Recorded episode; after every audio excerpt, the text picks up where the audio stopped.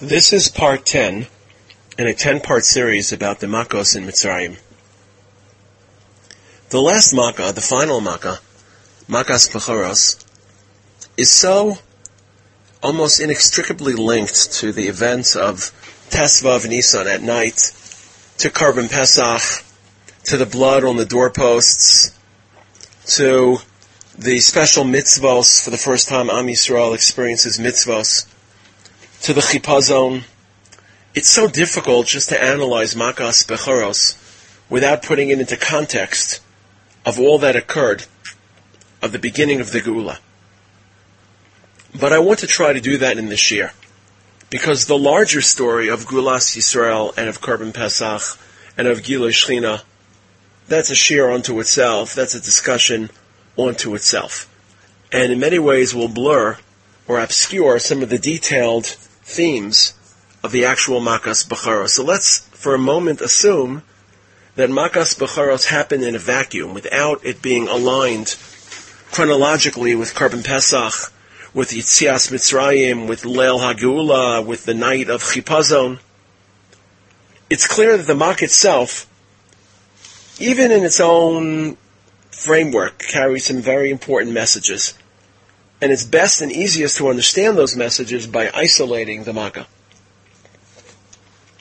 It's clear that even without knowing that it's the tenth, HaKadosh Baruch Hu introduces this Makkah, O Nega Achad Avial Paro, there's one more and this will break the camel's back, as it were. Achrechen Um, he then, after he describes the Makkah to Moshe Rabbeinu, he assures them that Paro won't listen, and he will, Hakadosh Baruch Hu, so to speak, will be forced to to launch this Makas Bacharos Laman revolt Mofsai Be'eretz Mitzrayim, so that I can increase, so that I can multiply the amount of uh, signs and miracles I perform in Mitzrayim. So one Makkah, Makas Bechoros, is being referred to as Revos Mavsai, plenty, multiple miracles. So there are a lot of miracles contained, a lot of themes contained within this one category called Makas Bechoros, because HaKadosh Baruch Hu assures Moshe, Paro won't listen, and I'll be forced to launch multiple, multiple events,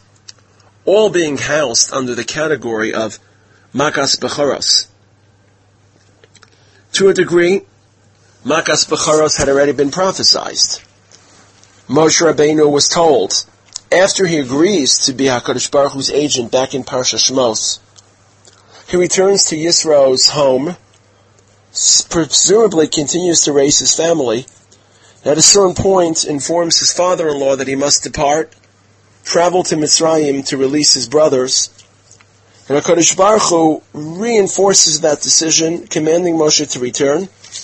Moshe takes his wife and children, and then Hashem, as it were, uh, encourages Moshe's return from a different land. Until now it's been the agency of HaKadosh Baruch Hu to be a shliach, the burning bush, Am Yisrael, its future.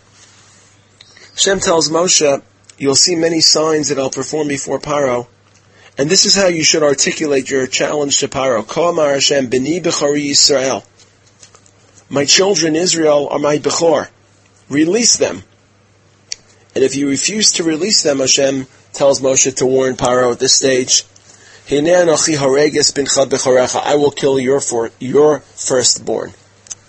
So Moshe in Parsha Shmos wasn't informed of any of the Makos, except for Makas Bechoros.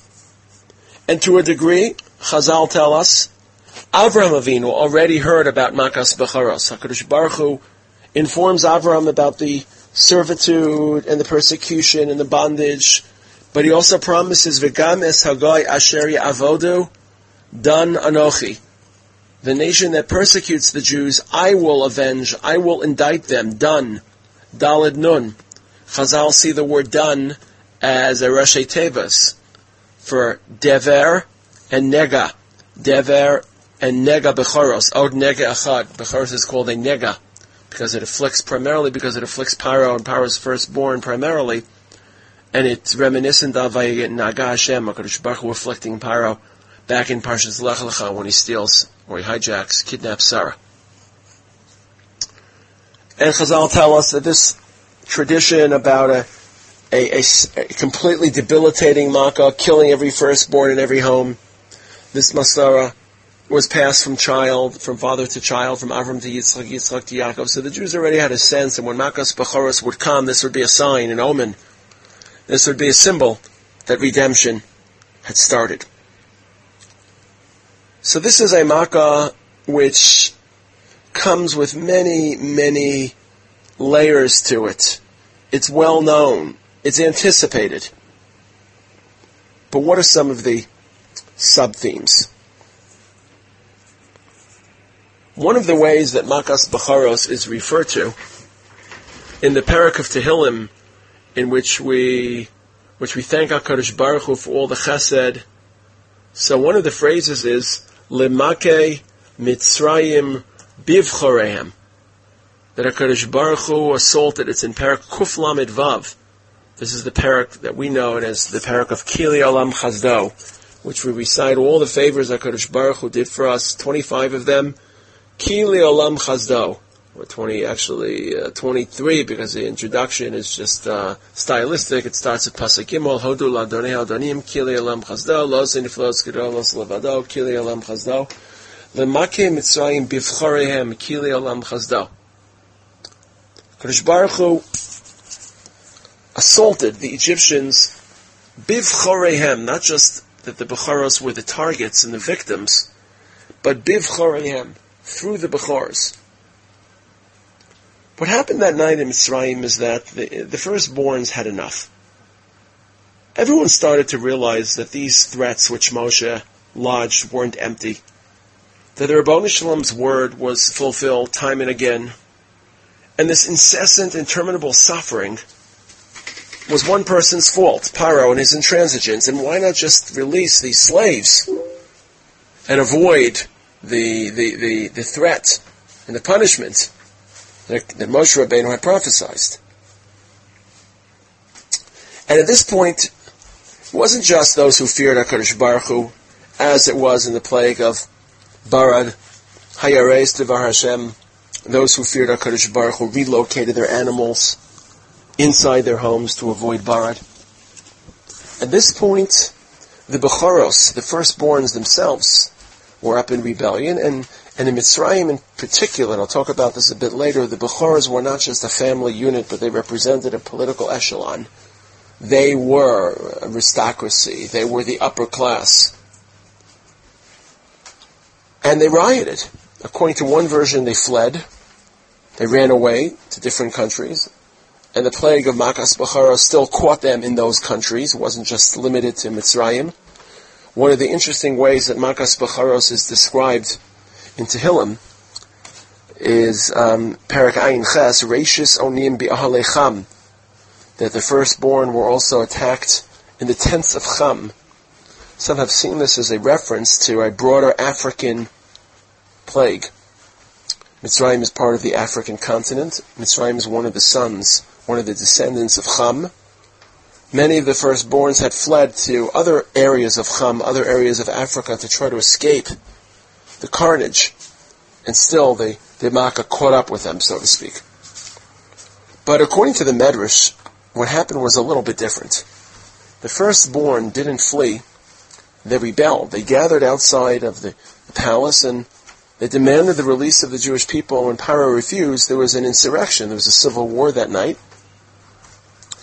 And at least according to one version in the Medrash, 60,000 people were killed in that civil war. According to some versions, 600,000. This was a large scale.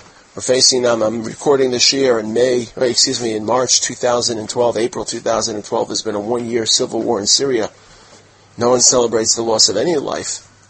9,000 people have lost their lives in the civil war. In a few hours, 60,000 at least lost their lives in Mitzrayim.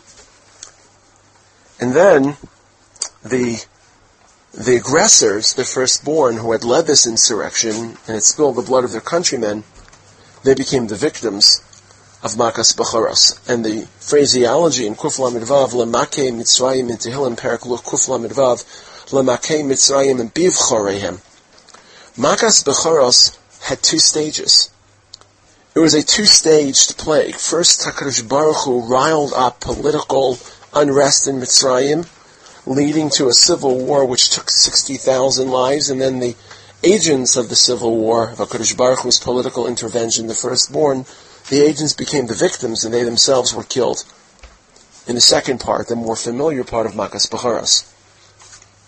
And both were driven by the Ribono Shel Olam, and both entail different features or facets of Makas Bacharos. The point is that so much of the Makos is a representation of the Ribono Shel Olam's intervention in history, in nature, in science, in the planetary motions, in the formation of our Earth. But HaKadosh Baruch also intervenes in politics.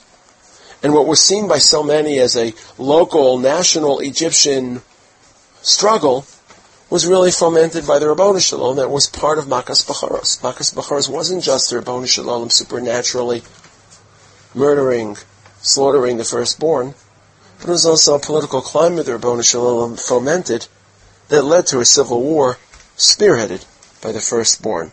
Lamake Mitzrayim HaKadosh Baruch Hu assaulted the Egyptians bivchorehem through their firstborn, not just attacking their first, firstborn. So that's one of the lesser known elements about Makas Becharos, this civil war that broke out earlier in the evening. It's still part of the actual Makkah. The Rav of Soloveitchik has a very interesting piece in his recent or the recently published book called Festival of Freedom.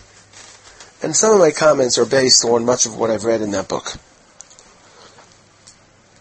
The firstborn were not the only individuals who persecuted the Jewish people. And it's difficult to appreciate why Makas Bacharos was this final consummation, retribution and vengeance. What about everyone else who enslaved and persecuted, who exploited and manipulated?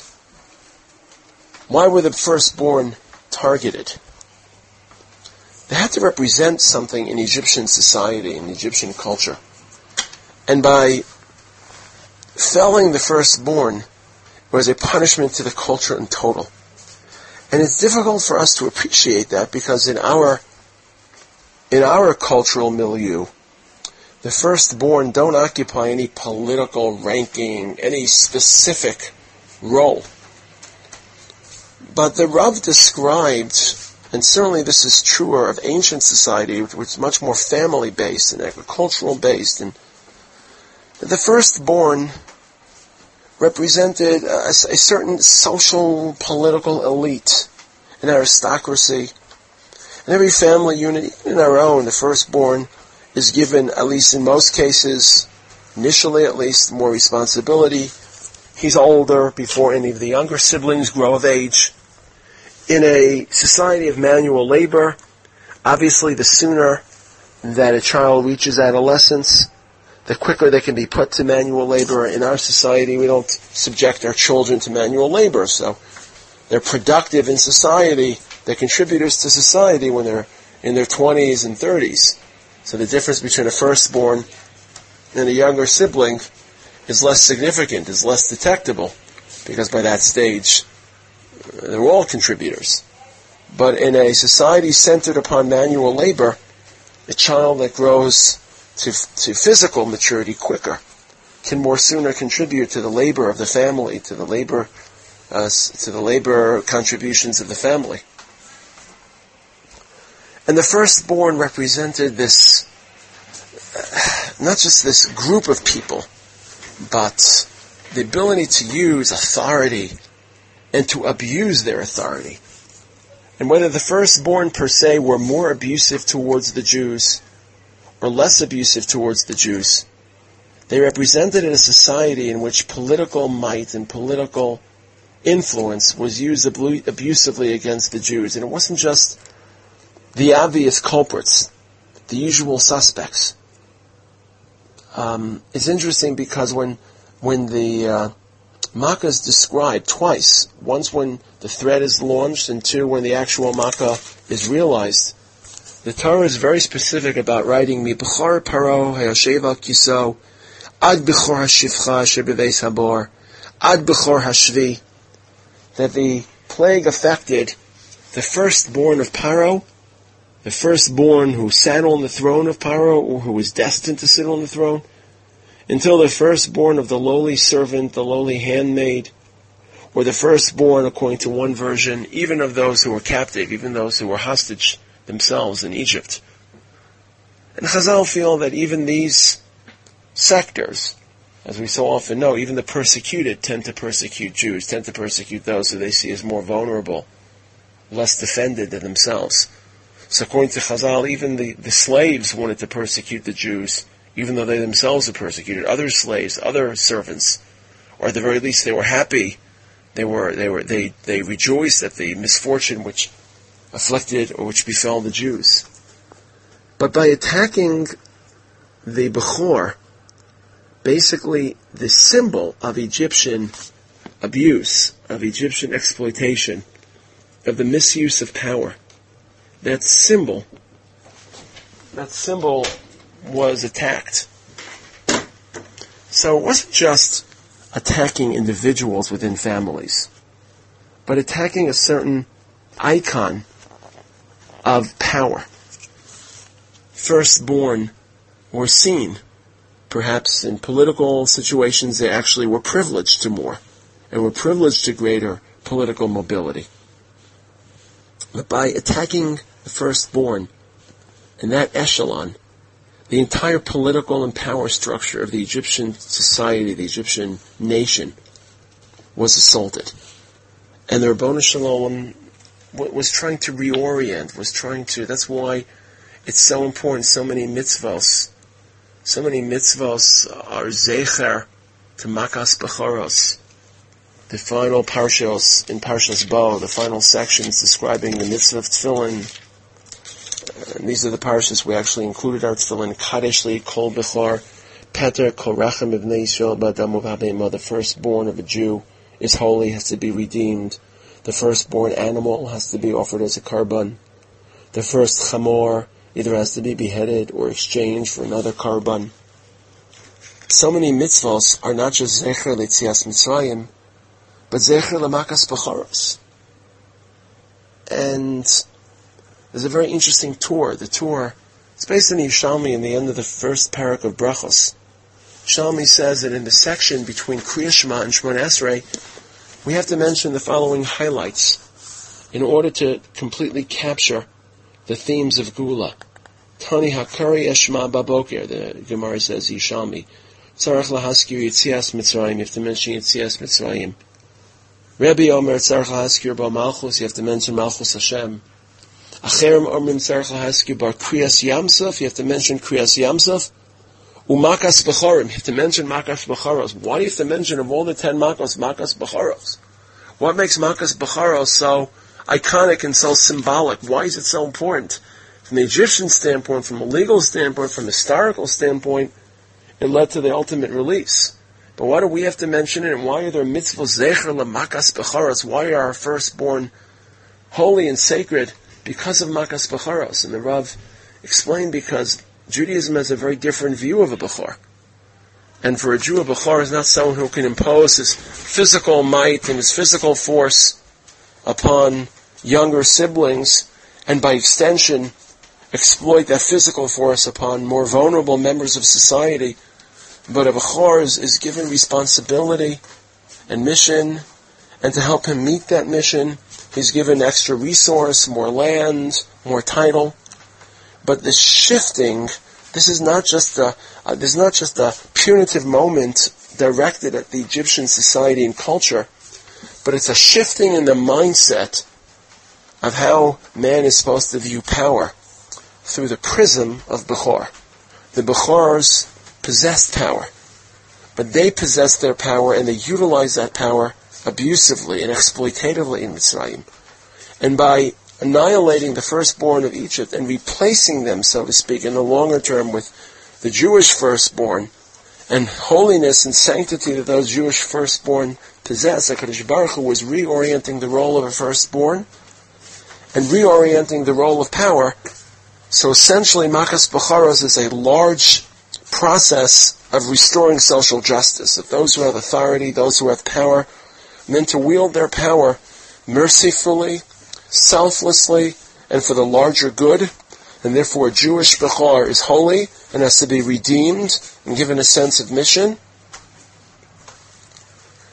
And the firstborn of Egypt, who themselves participated in the abuse of power and were part of a society which abused power at all levels, and not just the firstborn of Paro, but every single firstborn, every single family, they had to be eliminated and replaced by a different model of a firstborn and a different model of authority.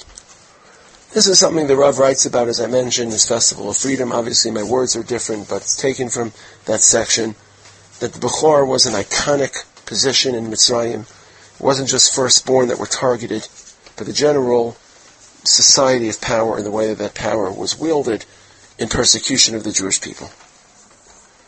But thirdly and finally, and this is really why Becharos makes it into the section of Kriya between Kriya proper and Shemon Esrei. Who can read about Makas Becharos? Who can read the pasuk in which Moshe is told about Makas Becharos without thinking about a different Bechor? And not the Bechor, the Jewish Becharos who were born afterwards, those isolated individuals who may have been firstborn who were redeemed, but a nation of Bechors, a nation of firstborn when HaKadosh Baruch Hu informs Moshe that he will assault Paro, that he will plague Paro with Makas Becharos again in Shmos Perak the connection between Paro's firstborn and our people is very clear. Ko Amar Hashem, Beni Bechori Yisrael, my people are my firstborn. Shalach es Beni v'avdeni, tell Paro to release my Bechor. If he doesn't release my Bechor, I will kill his Bechor. We are a Kadosh Baruch Hu's Bechor. First of all, implicit within that statement is that we are Kadosh Baruch Hu's children. And Makas Bechoros started that process of viewing the Ribono Shel Olam as a father.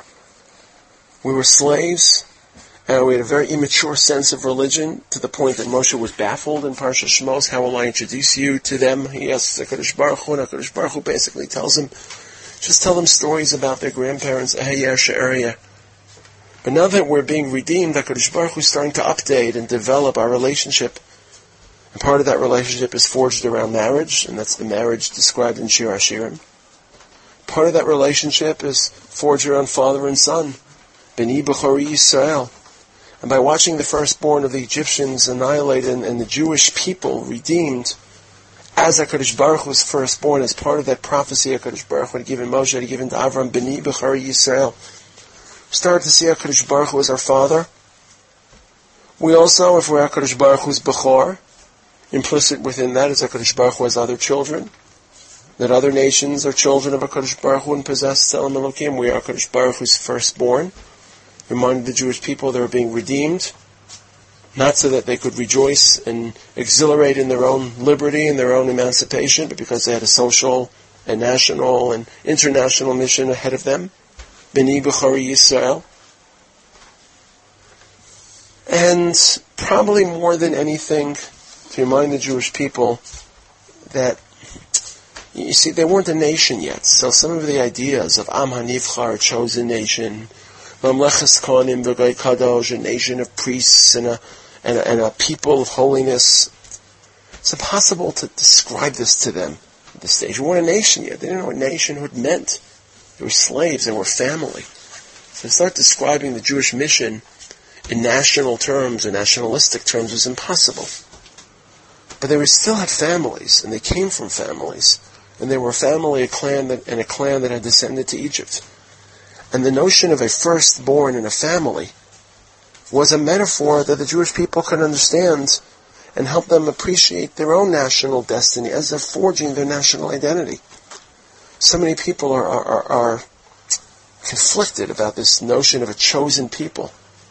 And for us, a chosen people doesn't mean chosen for privilege or chosen for, for, for luxury, but chosen for mission and chosen for responsibility and chosen for selflessness. And because of that chosenness for higher calling, we need extra resources. We need a relationship with HaKadosh Baruch Hu. We're loved because of our readiness to commit to that mission. But this is what Makas Bechoros symbolized. It wasn't just a, a localized statement about social justice, that the, the culture of Egypt had abused power, and that abuse was captured by the, by the Bechor, and therefore by by felling or by eliminating the firstborn of Egypt, there was a, a statement about social justice. It was also a, a statement about the arc of Jewish history and, and the role of a people selected by the Ribono Shel Olam for mission and loved by HaKadosh Baruch Hu because of their willingness to adopt that mission and given a relationship with HaKadosh Baruch Hu to help steady that mission. And one day that special national identity would be paraphrased or captured in very, very glowing terms of chosen people or in terms of a nation of priests or an Am Segulam. There's so many phrases that capture the role of a Jew and the love Hashem feels for us in that role, but we weren't ready for those phrases yet because we didn't have a national identity. So the only phrase we could appreciate is B'ni Bechori Yisrael. It evoked the struggle of the Avos to capture the Bechor in Sefer Bereshis. Everything that had been committed, all of Yaakov's efforts and all of Avram's concern when he didn't have a child, and, and Yitzchak's patience, and so when HaKadosh Baruch Hu tells Moshe, B'ni Bechori Yisrael, and then years later, or months later, Makas Bechoros fells the Egyptian Bechor while HaKadosh Baruch Hu saves his people and reaffirms B'ni Bechori Yisrael. Beyond the social statements of how to build a society, beyond the punitive elements of killing Paro's firstborn and all the other firstborn, beyond the proof that HaKadosh Baruch Hu intervenes in politics, Lamake Mitzrayim Bivcharehem. It was the start of that love affair between HaKadosh Baruch Hu and Am Yisrael.